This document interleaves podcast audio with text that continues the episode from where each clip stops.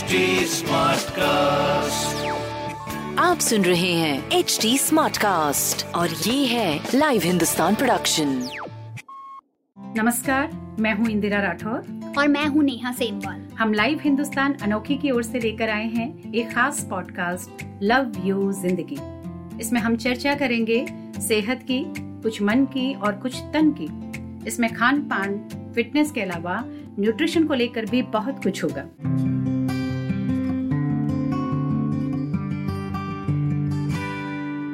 जीवन में हम सब कभी न कभी किसी न किसी बात से दुखी या नाखुश ज़रूर होते हैं। हम्म, पर कई बार निराशा और उदासी हम पर इस कदर हावी हो जाती है कि हम ज़िंदगी के खिलाफ हो जाते हैं। आज के इस एपिसोड में हम बात करेंगे डिप्रेशन की जो हमारे देश की सबसे कॉमन साइकेट्रिक इलनेस है। बिल्कुल।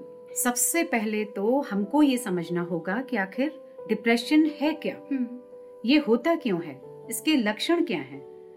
दरअसल हमारे यहाँ अभी भी इसे लेकर कई तरह की धारणाएँ हैं। हम्म, हम में से कुछ लोग ये मानते हैं कि ये तो मन का वहम है। हम्म, ये कोई बीमारी ही नहीं है। बिल्कुल। इसमें इलाज की ज़रूरत क्या है? हम्म, यही वजह है कि कई बार बीमारी बढ़ती चली जाती है। हाँ बीमारी ना बढ़े इसलिए इस धारणा को बदलना ज़रूरी है। सबसे पहले तो किसी भी तरह के मेंटल डिसऑर्डर से जूझ रहे व्यक्ति को ये बताना ज़रूरी है कि डिप्रेशन एक ट्रीटेबल डिज़ीज़ है। हम्म, इसमें घबराने वाली या परेशान होने वाली कोई बात नहीं है क्योंकि इसका ट्रीटमेंट मुमकिन है।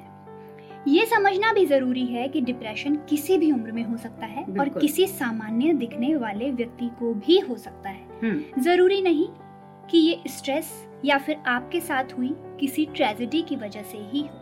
कहने का मतलब ये है कि एक खुश दिल व्यक्ति भी डिप्रेशन का शिकार हो सकता है। बिल्कुल। कई साल पहले हम्म, यूनिवर्सिटी के दिनों में हमारी एक सीनियर ने केवल इसलिए आत्महत्या कर ली थी कि उनकी एंगेजमेंट टूट गई थी। हम्म, सबको मालूम था कि एंगेजमेंट टूटने के बाद वो डिप्रेशन में जा रही हैं। हम्म, लेकिन किसी ने भी उन्हें सीरियसली नहीं लिया। ना उनके घर वालों ने हम्म, ना उनके दोस्तों ने और शायद वो खुद भी अपनी समस्या को नहीं समझ पाई। दरअसल नेहा तेईस चौबीस साल पहले ना लोग डिप्रेशन के बारे में बात भी नहीं करना चाहते थे। बिल्कुल दरअसल आज भी इस पर बात करना हमारी सोसाइटी में एक टैबू ही है। आपको बताऊँ मेरी एक दोस्त भी मेंटल इलनेस फेस कर चुकी है हम्म, जबकि उसकी लाइफ में ऐसी कोई टेंशन ही नहीं थी। अच्छा। फिर जब उसने डॉक्टर से कंसल्ट किया तो पता चला कि ब्रेन में केमिकल चेंजेस आने की वजह से ऐसा हुआ है। यानी केमिकल इम्बैलेंस भी एक रीजन हो सकता है। बिल्कुल हो सकता है नेहा। अगर मैं बॉलीवुड की बात करूँ तो वहाँ भी हमें डिप्रेशन के कितने उदाहरण मिल जाएँगे। और अब तो लोग खुलने लगे हैं, अब अपनी स्टोरीज को भी शेयर कर रहे हैं वो लोग।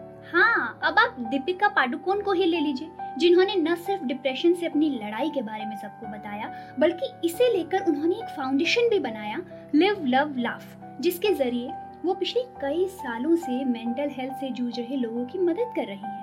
मैं अगर बॉलीवुड की ही बात करूँ तो इलियाना डिक्रूज अनुष्का शर्मा मनीषा कोयराला कंगना रनौत यानी लिस्ट बहुत लंबी है।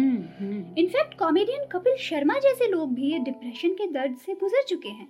हाँ और हमारे आसपास ऐसे कई सारे लोग हैं हम्म। जो कि डिप्रेशन से जूझ रहे हैं। हम्म। कुछ लोग उबर भी गए हैं। हम्म, अभी पिछले दिनों एक यंग जर्नलिस्ट ने हम्म, सुसाइड कर लिया। उसने फेसबुक पर अपनी प्रोफ़ाइल में लिखा था हम्म, खुशी बो यंग मैन ताकि मुस्कुराहट पैदा हो। हम्म, हैरानी होती है ना कि इतनी पॉजिटिव सोच के बाद भी आखिर वो क्या वजह होती होगी कि लोग आत्महत्या कर लेते हैं?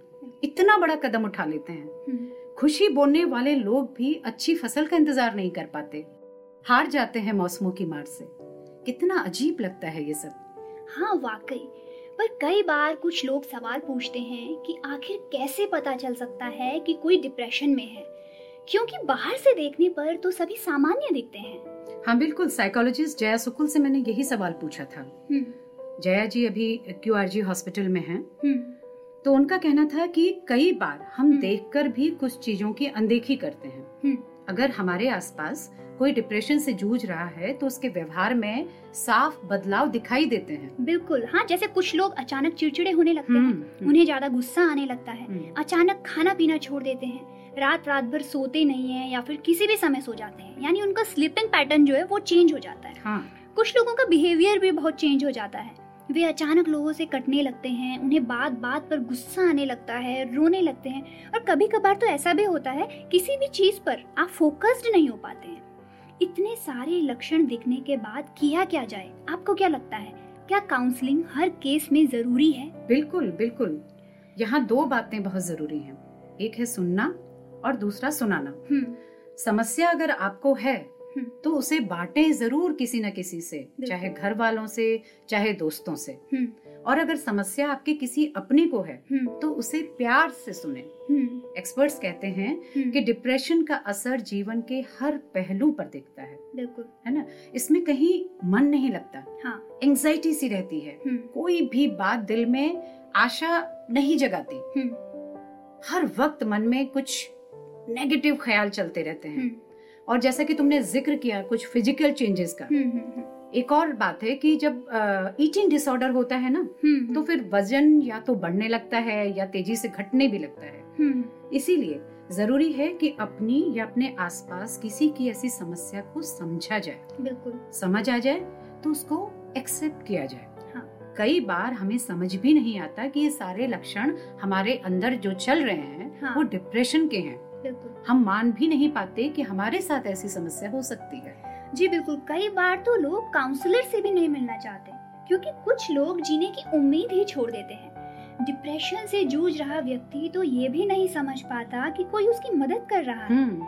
हालाँकि काउंसलर से लेकर साइकोलॉजिस्ट और साइकेट्रिस्ट तक स्ट्रेस से निपटने में आपकी काफ़ी मदद कर सकते हैं। हाँ इसीलिए ज़रूरी है कि करीबी लोग ये नोटिस करें कि क्या बदलाव हो रहे हैं। बिल्कुल। और अगर ये लग रहा है कि ये सब कुछ डिप्रेशन के कारण हो रहा है हाँ। तो मरीज़ की मदद करें। हाँ। नेहा एक बात और। ऐसे लोगों के साथ ना कई बार थोड़ी इमोशनल ब्लैकमेलिंग भी करनी पड़ सकती है। अच्छा। उन्हें किसी भी तरह काउंसलिंग के लिए तैयार करना पड़ता है। हम्म। चाहे सीधे ना माने तो झूठ बोल करके उन्हें काउंसलिंग के लिए ले जाएँ। हम्म हम्म। इसके अलावा कई बार सेल्फ हेल्प बुक्स जो हैं वो पढ़ने को उनको दे सकते हैं। अ, अध्यात्म में उनकी रुचि है तो मोटिवेशनल स्पीकर्स की किताबें दे सकते हैं। हम्म। यूट्यूब पर इस तरह के वीडियोस दिखा सकते हैं। हम्म। इस मामले में मेरी एक दोस्त उदाहरण है। हम्म। उन्होंने अपनी समस्या को स्वीकार किया। हम्म। काउंसलिंग ली। हम्म। और लगभग एक डेढ़ साल लगा उनको उबरने में। अच्छा। चौदह पंद्रह सिटिंग्स भी लेनी पड़ी। और एक स्पिरिचुअल ग्रुप भी उन्होंने ज्वाइन किया। हम्म। पर इसके बाद ना नेहा कमाल हो गया। अच्छा।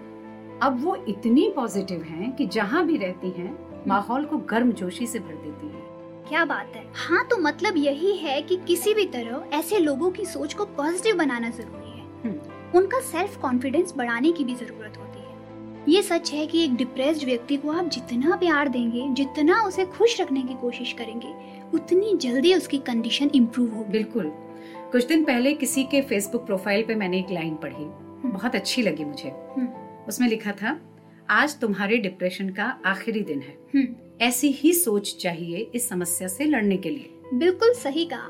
काश लोग पॉजिटिव थिंकिंग का मतलब समझ पाते। और ये तभी हो पाएगा जब हम अपने और हम्म। दूसरों के प्रति जागरूक बने। हम्म, मदद और दोस्ती का हाथ आगे बढ़ाएँ। बिल्कुल।